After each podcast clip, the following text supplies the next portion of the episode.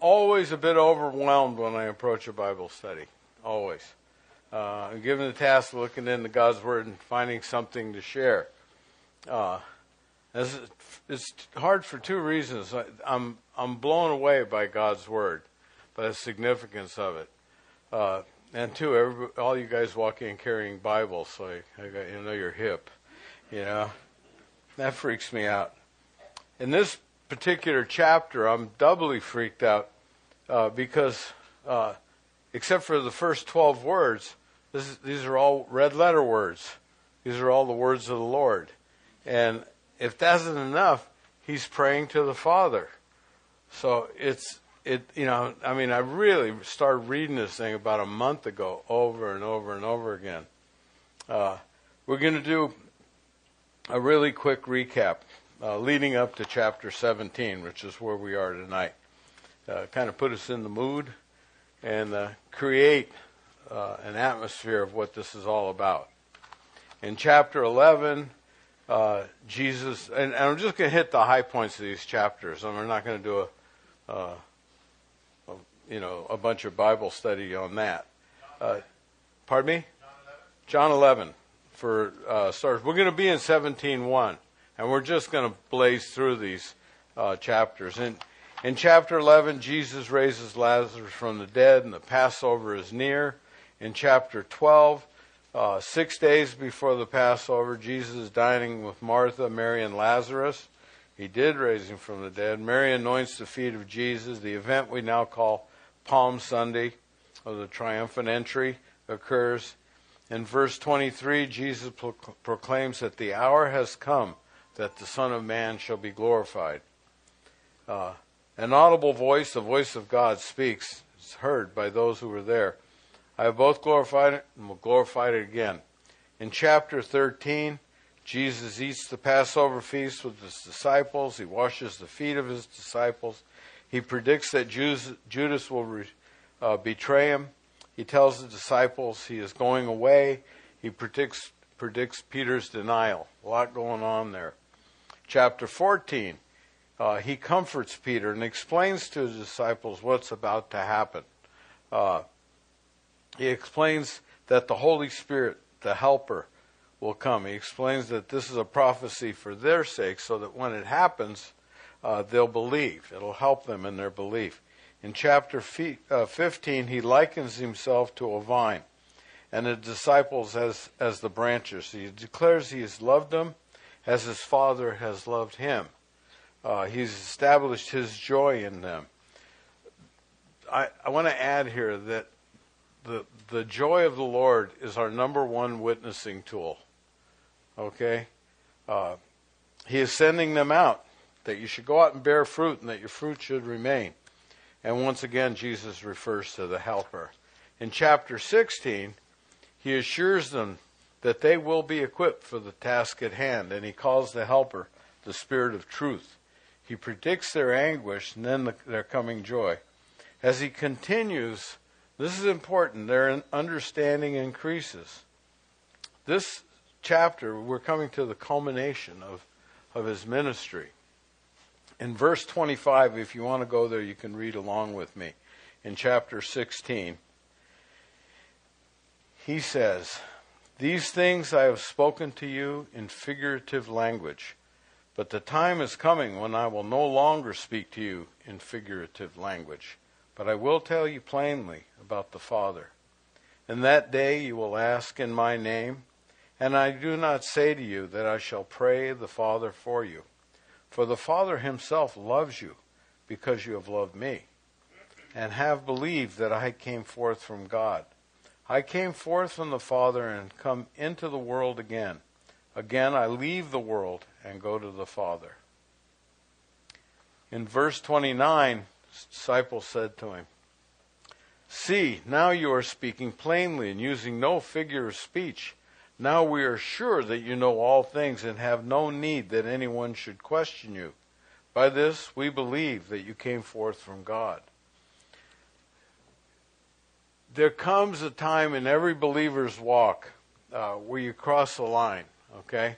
Uh, a line that separates disbelief or maybe partial belief uh, to uh, from absolute belief. You change over. Uh, frequently, as in my personal experience, uh, absolute understanding doesn't always accompany this absolute belief. It doesn't accompany this moment. It's that leap of faith where you know that Jesus is the Son of God, accept Him as your Lord and Savior wholeheartedly, even though you don't exactly know how this all works. You know, you're not completely sure, but there's something that tells you this is real, this is happening. Uh, uh, their be- the belief that drove them and us uh, is the fuel. Uh, there are more than four times as many, way more than four times as many of us here as, the, as there were disciples at that time. It was their faith in Jesus, their belief that multiplied so many times over. This isn't the only Bible study going on. You know, I mean, there are so many believers. Uh, we run into them every day. I like to wear T-shirts like "Not of This World" or, or like Don was always wearing a Jesus shirt or something, uh, or uh, and it. I can't tell you how many times somebody will come up to me and tell me they like my shirt, and and it ends up becoming a moment of fellowship, sometimes of prayer, right on street corners, uh, with people that I don't even know. So, uh, the faith that we have in the Lord becomes the multiplication. And uh, it brings us here tonight. And we'll bring many more. And as, as X is fond of saying, should the Lord tarry, you know. In verse 31, also still in uh, chapter 16, Jesus answered them, Do you now believe? Indeed, the hour is coming. Yes, has come, has now come, that you will be scattered, each to his own, and will leave me alone. And yet I am not alone because the Father is with me. These things I have spoken to you, that in me you may have peace. In the world will you, you will have tribulation, but be of good cheer. I have overcome the world. This is a pivotal moment. This is a pivotal moment in this in this time of the disciples and in Jesus' ministry. When he says, Do you now believe? I saw it as a rhetorical question. They believed. They, they just told him that in uh, verse 30. They said, We believe that you came from God. Uh, and now he, he answers them, Do you now believe? I got to feel that Jesus was joyous at that moment. It's like, like your kid, when you're trying to explain something to your kid and they just ain't getting it, you know, and they finally get it, and you go, All right, you know, yeah. Uh, and but this is amazing. They, he told them that he's going to be crucified. There's going to be the scattering of disciples, tribulation. But he exhorts them to be of good cheer. Okay? Everything that he, he basically tells them, everything you've relied on for the past three years is going to fall apart. But be of good cheer. You know? Why? Because he's overcome the world. This is the end of his teaching. That's why this is so pivotal. This is the end. The, the end of chapter 16 is the end of Jesus talking to the disciples, except for little smatterings uh, towards the end of the book. This is the end of his ministry. Uh, he's, he's, they finally got it. Yeah, we get it. He goes, all right. You know? Uh, there are no more miracles and no more parables. And now, as we begin this chapter, chapter 17, verse 1, Jesus looks up to our Heavenly Father. Let's pray. Father, we give you thanks and praise for your love, your grace, your mercy, and your word. Your word, Lord, which just so strengthens us and makes us so much better than we could ever be apart from you, Lord. May your word penetrate our hearts. May it be something we take out into the streets, into our lives. And as we meet the the people that don't know you, may they see that joy in us, Lord. May they see that something in us that says, uh, this person's got something special, and I might have to ask them about it. Lord, we thank you for all we have, and we pray in Jesus' name. Okay, uh, we'll get right into the the verse. Verse one: Jesus spoke these words, lifted up his eyes to heaven, and said, "Father, the hour has come. Glorify your Son, that your Son may also glorify you." as you have given him authority over all flesh, that he should give eternal life to as many as you have given him. And this is eternal life, that they may know you, the only true God, and Jesus Christ, whom you have sent. I have glorified you on the earth. I have finished the work which you have given me to do. And now, O Father, glorify me together with yourself, with the glory which I had with you before the world was. I have manifested your name to the men whom you have given me out of the world. They were yours. You gave them to me and they have kept your word. Now they have known that all things which you have given me are from you, for I have given to them the words which you have given me. And they have received them, and have known surely that I came forth from you, and they have believed that you sent them. You sent me. I pray for them.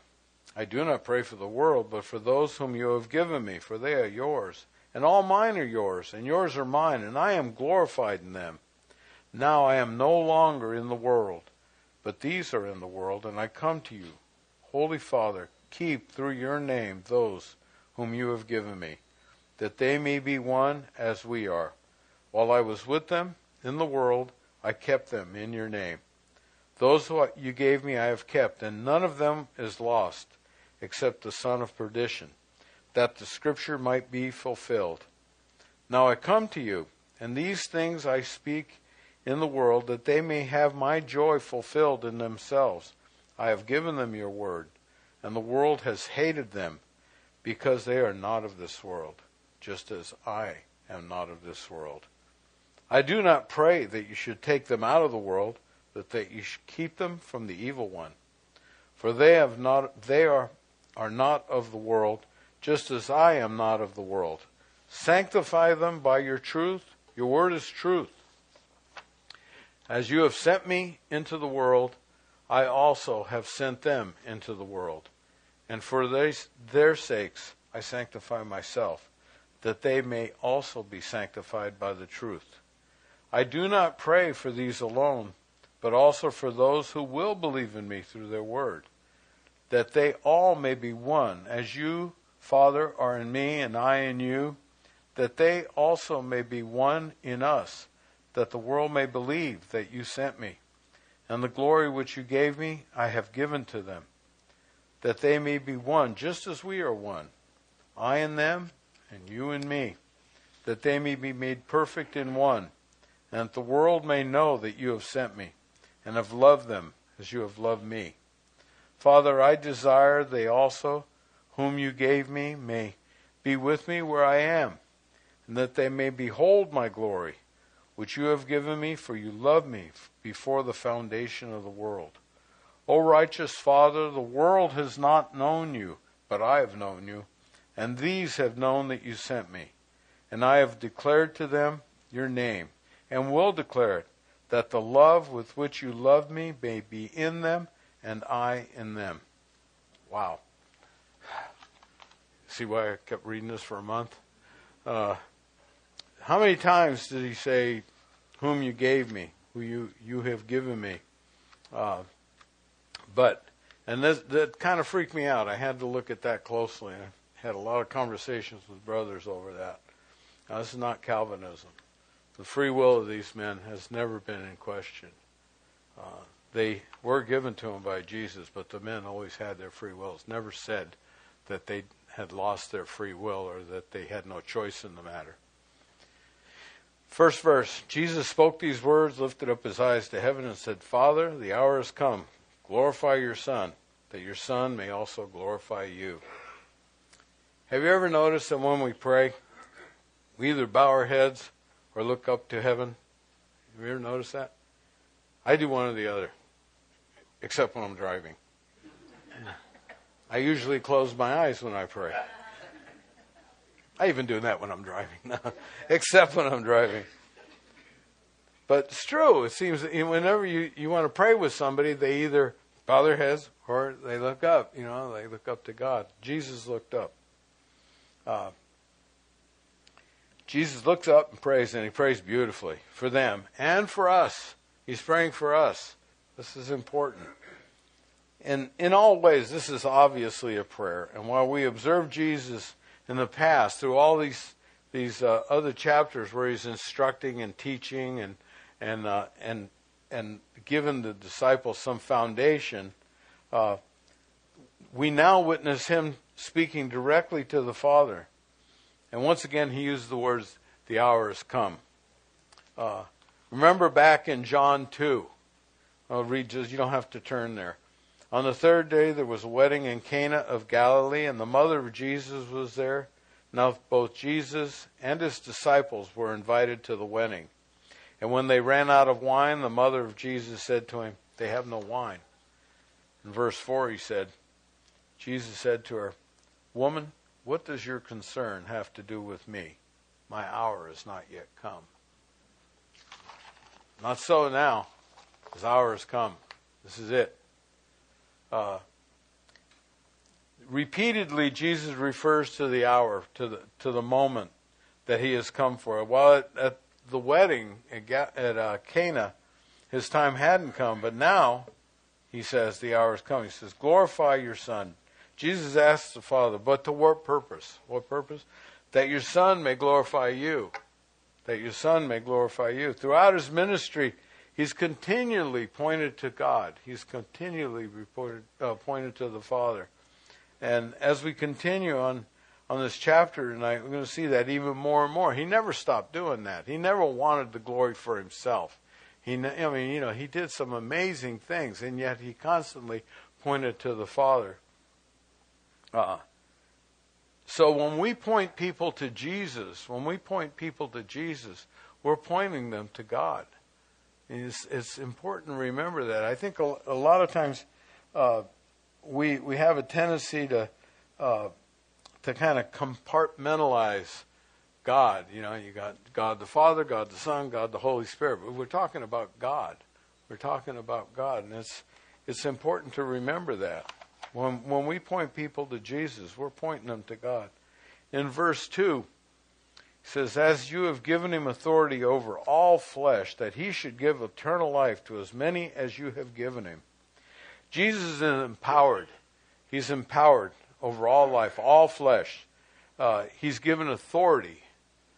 And, and there's no limit, there's no select few, all flesh.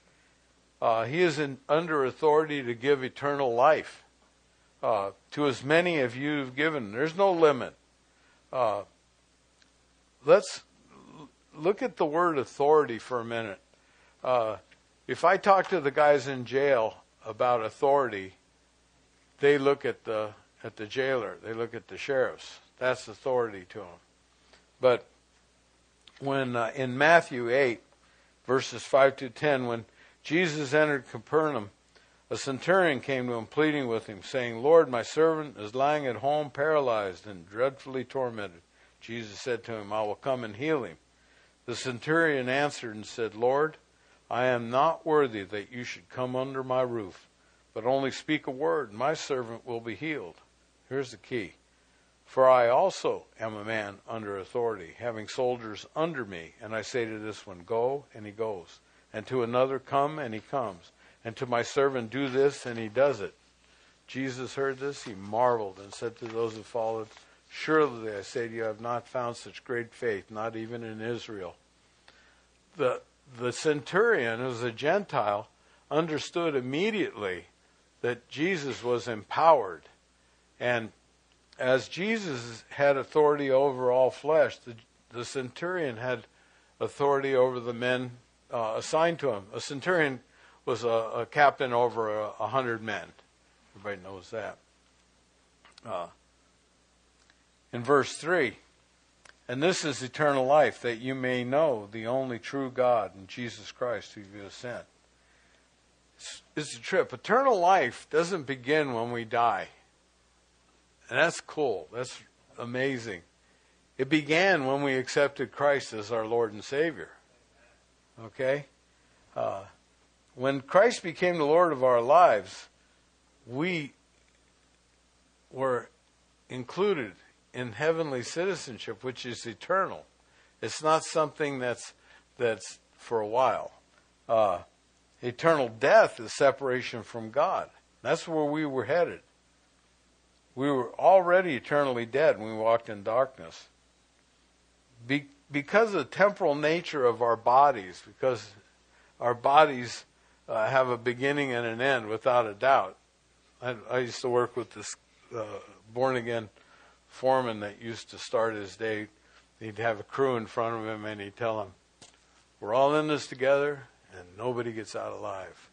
You know, and the, and the crew would laugh. You know, they thought it was funny. Fernando uh, was a Christian, and he'd look over at me like, you know, yeah, you know. Uh, but because of the temporal nature, it's easy to forget uh, the, the, the eternal nature of our souls. You know, we're not. We, it doesn't end here. Uh, Proverbs four, but uh, verses eighteen and nineteen. But the path of the just, is like the shining sun that shines ever brighter unto the perfect day, which is eternity with God. The way of the wicked is like darkness. They don't know what makes them stumble. Jesus is empowered to give us this. And it doesn't take any effort on our part other than saying yes. We don't have to do anything special. We're not, it isn't works that is going to get you to heaven. It isn't uh, helping little old ladies across the street or little old men like me. Uh, you know, that's not it. It's funny as I'm getting older, I'm noticing a lot of people want to help me do things. You know, they really. okay, thank you. Uh, the way of the wicked is like darkness; they don't know what makes them stumble. And eternal death is separation from God, and eternal death is happening to people right here. Before we knew who, the, before I knew who the Lord was, I was always messing up. I got a line in a song. I was in and out of trouble like a merry-go-round. You know, you know, it, I was, I was. I kept, you know. I remember the last time I woke up in jail. I went, oh, I went, not again. You know, you know. It. I just kept messing up, and that that was. I was in eternal darkness. You know, I mean, I straightened out to a point. My life didn't get good till I said yes to Jesus. Uh, and all around us on a day to day basis, see individuals whose lives are seemingly pointless and miserable. In my life, I'm not without difficulty. Uh, that doesn't make me special, okay? I mean, I can hear a lot of you going, yeah, you think you got difficulty.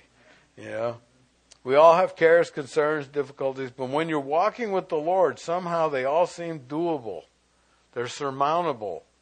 Uh, and it means being able to endure. Uh, we're able to endure. That's that's it's that simple. It's like I can I can handle this. I don't like it maybe, but I can handle it and I can do it, and that that gives me that gives me great peace. Uh, there's a brother here who's all beat up from multiple surgeries, failing kidneys, and when you ask him how he's doing, he says horrible, and he smiles. His issues are beyond the ordinary, by far. But the Lord has given him a joy that is not shaken by circumstance. Uh, we walk in the light because the path of the just is like the shining sun. Notice that, that does not tell us we mean that, that we get to know God when we die. You know, we get to know God right now by accepting Christ as our Savior, like we did. There's an immediacy to salvation. And in verse 3, this is eternal life, that they may know you, the only true God, and Jesus Christ, whom you have sent. Verse 4, I have glorified you on the earth. I have finished the work which you have given me to do. Makes two statements. Uh, the first, he gives glory to God throughout his ministry. Now, looking back on his ministry, we can't find one instance where Jesus looked, uh, claimed any glory for himself. Uh, he was always turned turned to turned us to God, the Father. When he said, "I have finished the work which you have given me to do," I'm, we might wonder, with the cross ahead of him, how that work was completed. Uh, it, it seemed to me incomplete. You know, he hadn't been crucified yet. But uh, when anybody says yes to the Lord, last Sunday, four guys, I, I did an altar call and four guys raised their hand, right? I led them in the sinner's prayer. His work is ongoing, ongoing. He could say then, it's finished. It's finished, you know? And uh, I believe that he knew uh, the finality of his ministry. Remember in, at the end of uh, 16, we read verse 29 His disciples said to him, See, now you're speaking plainly, using no figure of speech. Now we are sure that you know all things, have no need that anyone should question you. By this we believe that you came forth from God. And he says, And do you now believe? I can't help but feel a sense of joy in the Lord at this point, like we do with a kid. Uh, I, I, feel the question is rhetorical because we get no answer.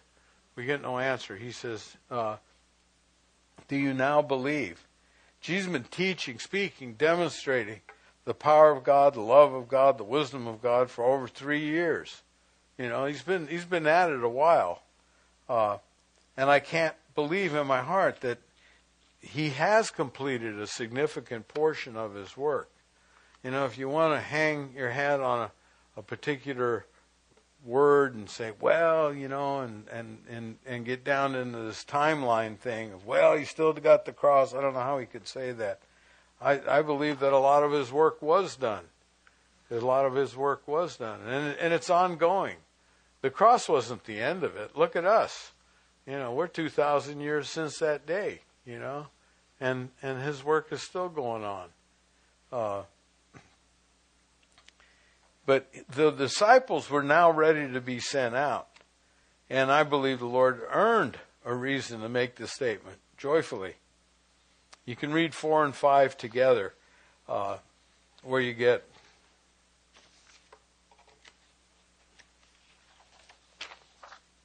I have glorified you on the earth. I have finished the work which you have given me to do. And now, O Father, glorify me together with yourself with the glory I had before before the world was. Verse 5 continues verse 4. As Jesus asked the Father once again to glorify him, I believe for the work ahead. That's why I'm, i think he's saying, Father, glorify me. Uh, his eternal nature is stated plainly before the world was. The glory I had with you before the world was. Uh, also, notice that Jesus referred to, uh, to the, to the uh, the glory he always possessed. And remember, this is a glory he left be- behind in order to minister to. He divested himself of his glory, walked as a man. You know, I, my back hurts a lot of times, and and I, I every time I think of that, and I think of Jesus being filleted with that cat of nine tails, uh, and and having to push up against that cross to breathe, my backache doesn't seem so bad. You know, it doesn't.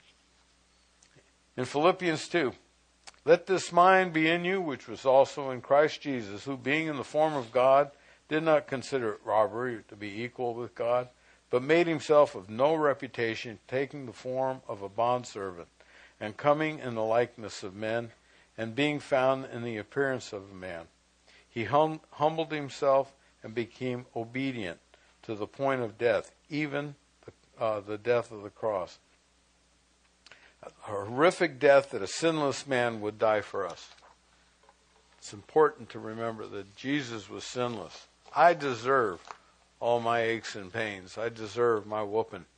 Uh, sadly, I've earned them. Uh, but Jesus didn't.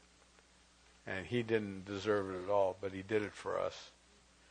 Uh, he's, pre- he's preparing to go to his righteous place and assume the glorious mantle of his glory he wore before the world was, before the beginning of time, before the beginning of time. You know, eternity. We talk about eternity, uh, and and we can only imagine. We can really only imagine it. We're so locked into time. We're you know we've got we've got our beginning. You know, wow. You know, and I think a lot of people go out that way too. you know. I, I hope I don't go out that way. Uh, verse 6 I've manifested your name to the men whom you have given me out of the world. They were yours, you gave them to me, and they have kept your word. We're all God's children. And Jesus has the authority over all flesh. Remember, though, you can still say no. Jesus has been the physical embodiment of God. And as, as God the Son, has demonstrated God to these disciples. He's demonstrated God. He's been uh, God may well have given men to Jesus, but uh, in no way indicates they were stripped of their free will. Please bear in mind the ministries these men would champion uh, after the cross, after the cross, after they scattered. You know, after they went, oh man, this isn't exactly what they had in mind. A lot of them really believed that Jesus would be king, and that they would uh, they would uh, uh, rule with him. You know, they thought this is going to be great. You know, wait until wait until he's in charge. Woo! Wonder what job I'm going to get. You know, now he's telling them, no, I'm going to get crucified, and you guys are going to all run. You know, and they're going, really? Peter really got even. Not me, but that was Peter. Peter always had a big mouth.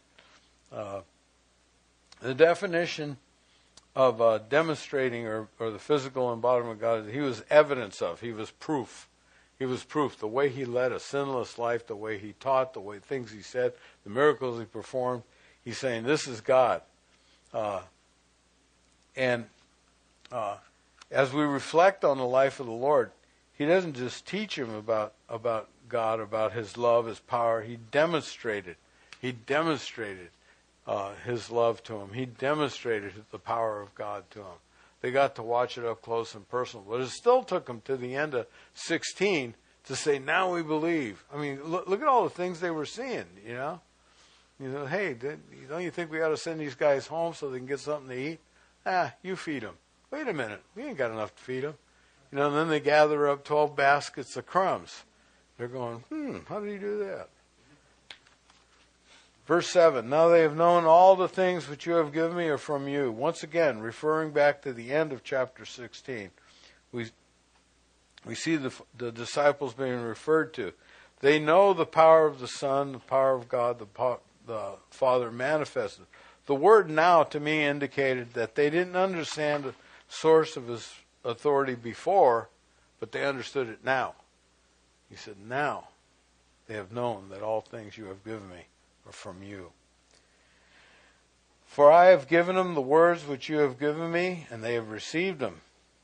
Verse 8 And have known surely I came forth from you, and they have believed that you sent me. I remember when Daryl taught chapter 1. The beginning was the Word, and the Word was with God, and the Word was God. He says, I have given them the words which you have given me. This is intense. Say the Word of God never comes back void, and it doesn't. Doesn't.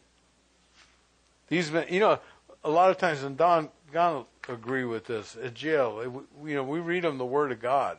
It's not me. It's not Don. It's none of the other chaplains. It's the Word of God. It's so incredibly powerful that these guys will sit there and look at you like, you know, and then they, they start to get it. This is, you know, I tell them, it's not me. It's not me talking. Uh, these men have sat under Jesus for three years. The source of our Lord's teaching is referred to. Jesus has been the conduit for God's Word. They are equipped to do the work of the kingdom. They have understood where the power came from and, Jesus, and where Jesus came from. They have known surely, surely, key word. There's no guessing here. They're not supposing. They're saying, I wonder if. Uh, they know surely. In stating that these men believed, there is a measure of free will indicated. They did not have to believe. If I, if I believe in the Lord, I could also not believe in the Lord. In verse 9, I pray for them. I do not pray for the world, but for those whom you have given me, for they are yours. Jesus lifts these men up in prayer, not mankind in general, but for these men specifically. Given the ministry which they're going to be given, uh, I don't find this odd at all. Uh, when we pray for one another, don't we pray specifically? When some, you know, when someone prays for my owie, doesn't he pray for your owie differently? You know, he did, we don't pray. We do pray specifically. We're instructed to, and so now he's lifting these guys up. Verse ten, and all mine are yours, and yours are mine, and I am glorified in them. Jesus is all refer, already refer, referred to the shared glory of God the Son with God the Father in verse 5. And now, Father, glorify me together with yourself with the glory which I had before the world was. To give glory to Jesus, give glory to the Father. Too often, because of the Trinity, as I said, we compartmentalize God.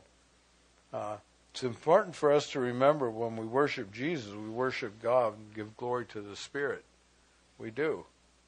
The apostles have, by their faithfulness and understanding, given glory to the Son. Thereby they gave glory to God. Uh, Spurgeon, I love to quote Spurgeon. This is a Spurgeon quote.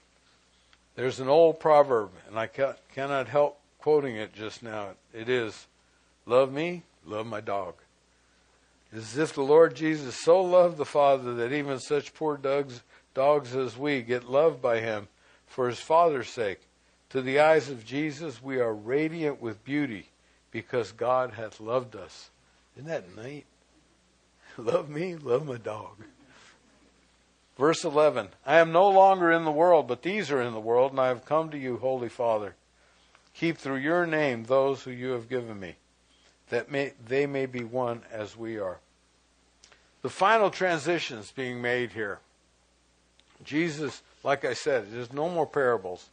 Uh, he's done his work with the disciples. They got it. Now they're ready to be sent out, but they're going to have to go through a horrible time with the uh, crucifixion. In verse 4, Jesus made the statement that his work was done. In the light of the apostles' leap of faith and understanding, it was. But the work of Jesus always ongoing, will be ongoing until the rapture of his kingdom is established. Perhaps Jesus is praying with the cross in mind and sending out the apostles for the Great Commission, uh, which is close at hand. To, to what purpose? That they may be one as we are. The unity, this is so important. The unity of the Father and the Son is once again stated here. Jesus prays for the apostles to share that same kind of holy fellowship.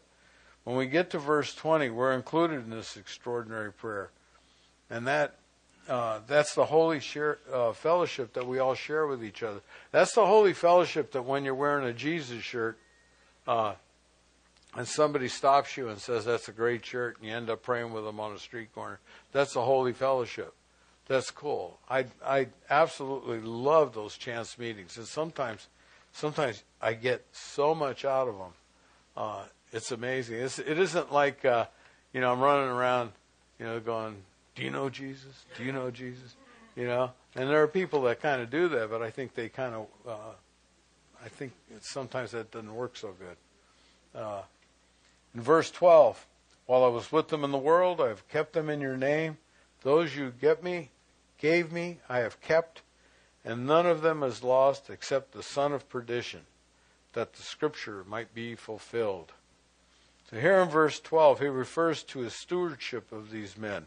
They're all safe, safe except for Judas. He has guarded them with the authority that the Father has given him. The word kept actually refers uh, differs slightly from guarded. Uh, kept refers to like the feeding of the flock. The latter is the protection of the flock. Uh, I'm going to read a commentary. Ellicott. Ellicott's comment. None of them is lost, but the son of. This is really, really important. The last words of this. None of them is lost, but the son of perdition. Better none of them perished except the son of perdition. The tense is the same as the word guarded. The good shepherd watched his flock, and such was his care that none perished but the son of perdition. Of him the words carefully state that he perished. He then was included in them which thou gavest me. So he was given to the Lord along with everybody else. For him there was the same preservation, the same guardianship as for those who remained in the fold the sheep wandered from the flock, and he was lost by his own act. He was lost by his own act. The Calvinists like to point out that Jesus, uh, when Jesus made this prayer, that Judas had already left. He had been, uh, he had, uh, Jesus said, "Well, do do quickly," and he split. They were having the Passover feast. Calvinists like to point this out. They say, "Well, see, he wasn't praying for Judas, but he was, because he said, "Those that you gave me." Uh, the expression son of perdition is a Jewish idiom describing a disobedient child. In Isaiah 57:4 we find an example. Whom do you ridicule? Ridicule. Against whom do you make a wide mouth? Are you not children of transgression, offering falsehood? And then in Psalm 49, it's the act that Judas committed was even my own familiar friend in whom I trusted, who ate my bread, has lifted his heel against me. Verse 13. But now I come to you, and these things I speak in the world, that they may that my that they may have my joy fulfilled in themselves. Jesus is specific in his prayer. In the world, but I still read into it a sense of transition. That's the way I see it. Uh, and I may be wrong. Uh, still, specifically, our, our Lord prays for his joy that they may his joy may be fulfilled in us. Remember verse 20. He's going to pray for us too. We're included. This is not just for the disciples. This is huge. He's praying for us to be happy. He's praying for us to be happy. He's praying for his joy. That's God's joy to be fulfilled in us. This is not your everyday joy. This isn't the joy that, you know, that the kid who asked the girl out on a date and she says yes. You know, it's not that kind of joy. This is the joy of the Lord. Jesus had a, David Guzik, another quote, uh, had a life filled with joy. He could speak of my joy. If he did not take this part of the prayer would make no sense. Truly, Jesus was a man of sorrows and acquainted with, with grief. Isaiah 53 3. Nevertheless, there was a joy and a satisfaction in the life experience of Jesus that surpassed the joy of any other who ever lived. His joy was rooted in unbroken fellowship with his Father. His joy was the fruit of true faith and confidence in his Father. His joy came from seeing great things God had done. His joy was never diminished by his own sin. His joy was never diminished by deception. His joy was never diminished by allowing even the smallest foothold to the devil. This is the joy that Jesus is praying for us to have. That's an incredible prayer. Verse 14 I have given them your word, the world has hated them, because they are not of this world, just as I am not of this world. Andre's t shirt. Somebody asked me what time, what does this uh, t shirt mean? And I told him, and he went, oh, you know. little little side trip. I was I was getting in the elevator at, at County, and and these Jewish rabbis were coming out, and they had their books with them and everything. And I had my guitar on my shoulder, my Bible, and one and they saw this long bearded guy goes, "Can you play Hava Nagila?" and, and I said, "No, but I can play Amazing Grace." And he went, "Oh God," and walked. It was funny. It was great. Once again, in the beginning was the Word, the Word was with God, and the Word was God. The Word, Word of God's powerful. The Word of the Father's Word been given to the apostles by the Son of God, and the result has been the world hated him. Not much changes, does it? The reason is that in realizing who Christ is and accepting Him as Lord of their lives, they become citizens of heaven, or no longer of the world. As I said earlier, our eternal home is where we will be with Jesus. We are not citizens of the world anymore. And how many of us have experienced uh, derision or uh, you know people looking down their nose at you or criticizing you, ridiculing you even uh, because our belief and commitment to the Lord from friends, from family. Verse 15. I do not pray that you should take them out of the world, but that you should keep them from the evil one. Jesus is leaving. Jesus is leaving. The apostles aren't. They got to stay. Uh, they have work to do in the world. Jesus will work from home. Just kidding. Uh, he's omnipresent. He's everywhere. Uh, we're in the world, and that place we must do our work. That's where the disciples going to do their work. And it's easy. Uh, it's easy to get for us to get in our comfort zone go to church, we say our prayers, we read our Bibles, and we fellowship with our brothers and sisters. Uh, but you got to be careful about playing it too safe. Uh, there just might be a divine appointment out there for you.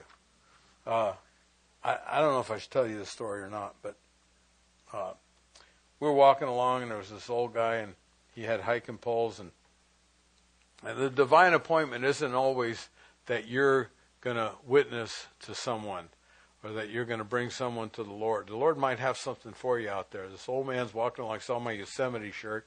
Oh, you've been to Yosemite? Yeah, I've been to Yosemite. Oh, far out. And he goes, hmm.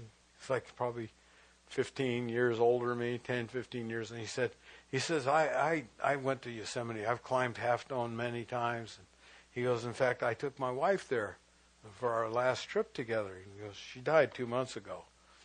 And I went, oh, I'm sorry to hear that. He says, he says, it's funny. He says, the morning she died, he goes, my senior pastor came over and, and he, uh, he always calls before he comes.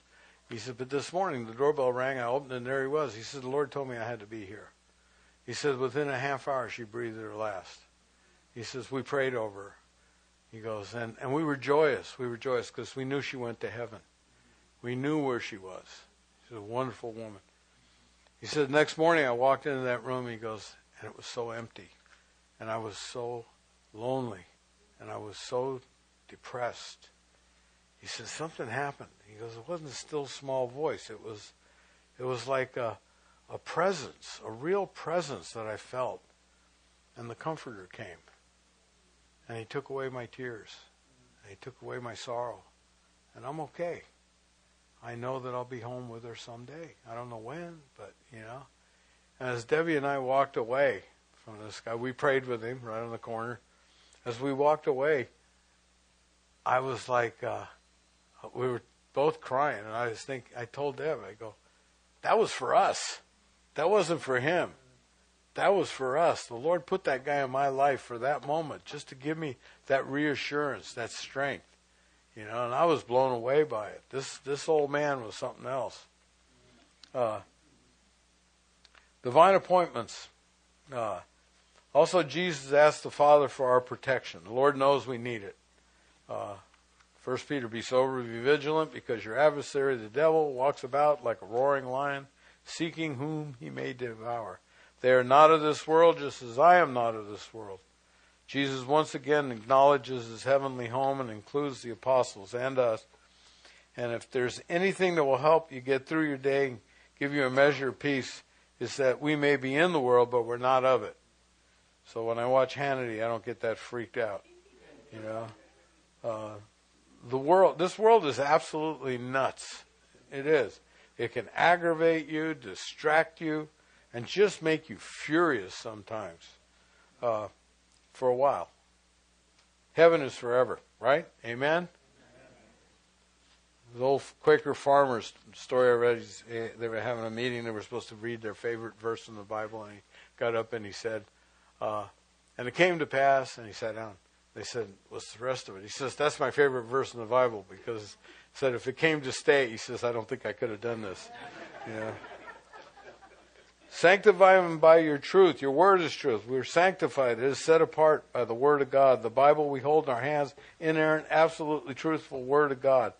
And by it we are sanctified. That is, we must read it daily and dwell on it.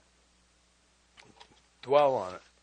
The, this is, I, got, I, I love to read this, and it may not have anything to do with it's about the Bible. It's a Gideon's preface. The Bible contains uh, the mind of God, the state of man, the way of salvation, the doom of sinners, and the happiness of believers. Its doctrines are holy, its precepts are binding, its histories are true, and its decisions are immutable. Read it to be wise, believe it to be safe, and practice it to be holy. It contains light to direct you, food to support you, and comfort to cheer you. It is a traveler's map, pilgrim's staff, the pilot's compass, the soldier's sword, and the Christian's charter here too, heaven is opened and the gates of hell disclosed. Christ is its grand subject, our good its design, the glory of God its end. It should fill the memory, rule the heart, and guide the feet. Read it slowly, frequently, and prayerfully.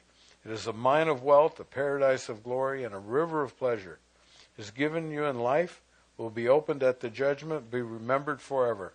It involves the highest responsibility, rewards the greatest labor, and will condemn all who trifle with its sacred contents. Wow. I, I, I read that in Gideon's and I just went, Lord, I, I, I go over that. I read it over and over. As you sent me into the world, I have also sent them into the world. Jesus came to dwell among us. It was not an accident. It was not without a purpose. John 3:16 uh, tells us plain, plainly, "For God so loved the world, He gave His only begotten Son, that whoever believes in Him should not perish but have everlasting life." Jesus had a job to do. He did it well. The apostles had a job to do. They did it, and we're proof that they did their jobs well. Now we have a job to do. You know, let us do our jobs well. Let us do our jobs well. And for their sakes I sanctify myself, that they also may be sanctified by the truth. Uh, sanctification, set apart or declare holy, consecrate, free from sin, purify. Jesus will indeed be set apart in a very short while when he becomes the ultimate sacrifice for our sins. There is none like Jesus, and he will show this at the cross. The apostles will be set apart by the word of God which they have received. Sanctify them by your truth. Your word is truth. I am amazed when I look at what was accomplished by the disciples. Fishermen, tax collector, normal people. Uh, maybe the upbringing and Jesus genius of uh, of Paul might be an exception, but once empowered, the Holy Spirit used these guys.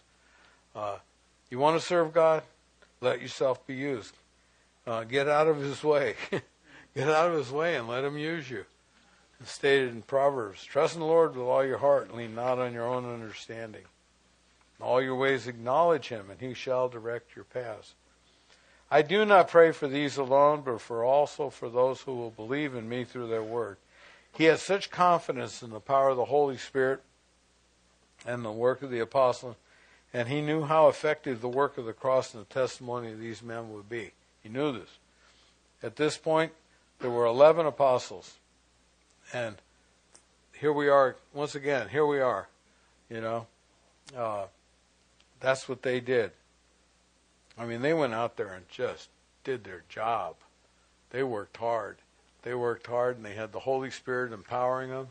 And, you know, we we see this now this day, and we're just like, wow. And what?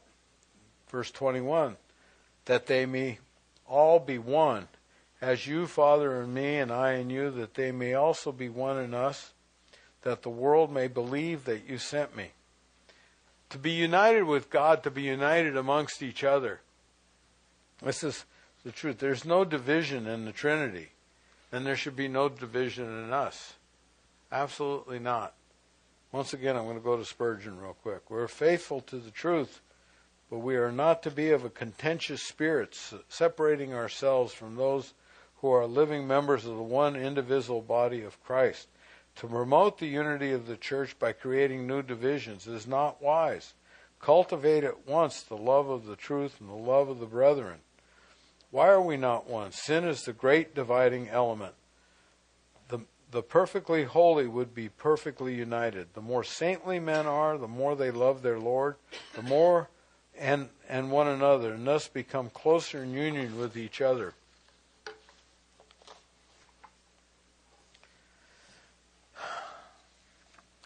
The purpose of our unity, that the world may believe that you sent me. That's what it's about. That's what it's about. It's not just so that we can have a club, you know. We're all in the same club, you know. So we get into the heart of the matter. You, you, you may attempt to convince non-believers by your rhetoric, quoting God's word, and using logic. I was never convinced by any of those arguments. I, I wasn't. Uh, you know, turn or burn meant nothing to me. You know, if, uh, if you've never been to Disneyland and somebody says they're going to Disneyland, it doesn't have any significance whatsoever you know. But show me love, show me joy, and you've got my attention. You know, if if if you're a loving, joyous person, uh, that's your best witness. That's your best witness. What did Fran, uh, Francis of Assisi say? And if you have to, use words. You know, you have to, use words. Nurture your love for God, and nurture your love for each other. We're not all lovable. You know, we're not all lovable uh, it's hard. It's hard. It's not the easiest thing that we're called to do to love one another. Uh, but That's what we're called to do. You know, nobody said it was going to be easy. Verse 22 And the glory which you gave me, I have given them, that they may be one just as we are one. God's glory was manifested in our Lord. He was 100% God in his manifested form, and 100% man. All that God is, Jesus is so. The apostles walked in the glory of God, and to me, the joy of the Lord and the love of God. And that's a large part of the glory of God. That they, this would promote our fellowship with each other was the desire of our Lord. Verse 23 I and them, and you and me, that they be made perfect in one, that the world may know that you sent me. And I have loved them as you have loved me. Uh, to enter into a complete fellowship with God through Jesus Christ is what this is all about. To be aware of God's love for us through Christ, to know that God loves us as He loved His Son, as Jesus is God's love personified, we through Him are also in the love of God. We are the ambassadors of God's love. That's what we're here for. And I'm telling you once again, it's not because you got a great argument or that you got scripture all memorized you know, that you can say this, hey, see, this is how it is. They don't have the mind of Christ. But by your love for people, by your joy, the joy that you carry in your own heart, then we change people. Then people get changed. They say, how, you know, That, there were people I, I what has he got? What has he got? I found out later they were Christians, you know. Oh, yeah, we fall short. I hear people say all the time, I'm not Jesus. I just can't love like that. Give me a break. I know we're not called to perfection, but perfection has given us example to look to. I'm not Jesus either. if you haven't noticed, yeah. When I look for an example, ask my wife. she. No, hey. Uh, anyway, uh, I fall short. I stumble sometimes. I fail miserably, uh, but He soothes my soul when I do. And He gives me the grace to try again. Gives me the grace to keep trying. Most of you know I play guitar. Uh, will I ever be able to say I've perfected and mastered it? No. Even the best guitarist on the planet is still trying to get it right, and they know they never will. They know that.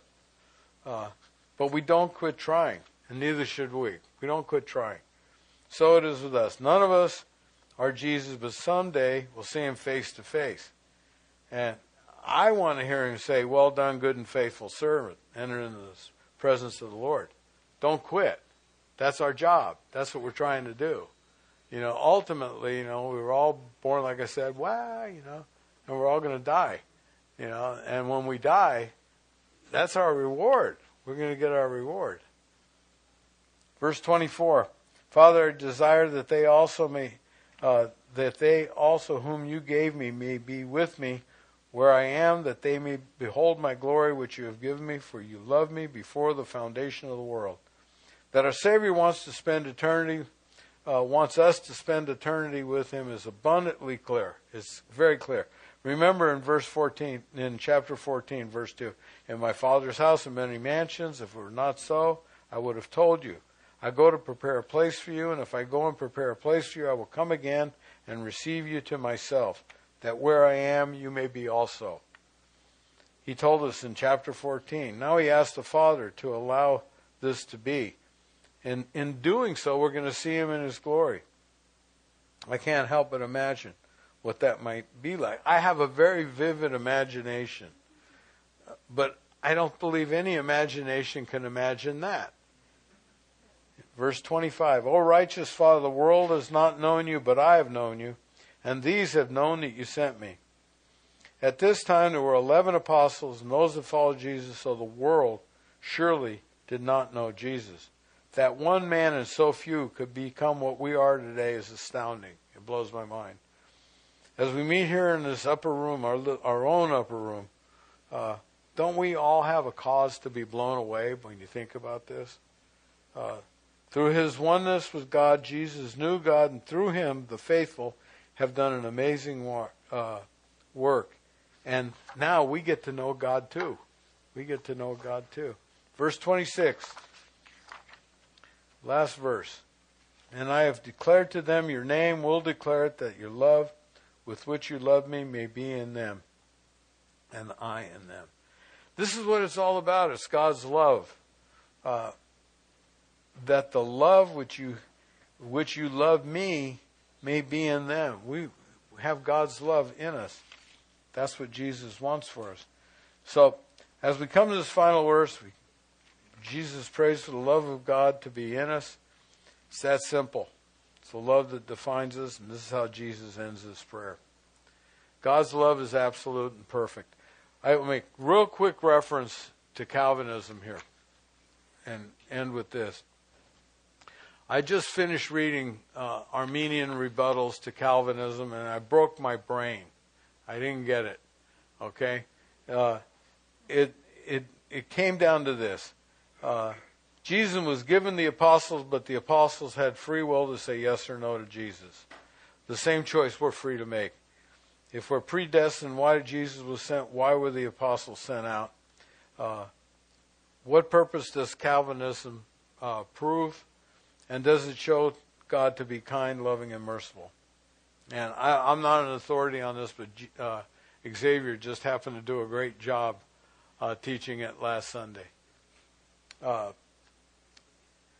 so, John 4:35, do you not st- uh, do you not say there are still four months and then comes the harvest? Behold, I say to you, lift up your eyes and look at the fields, for they are definitely white for harvest we got a job to do. You guys want to do one more song?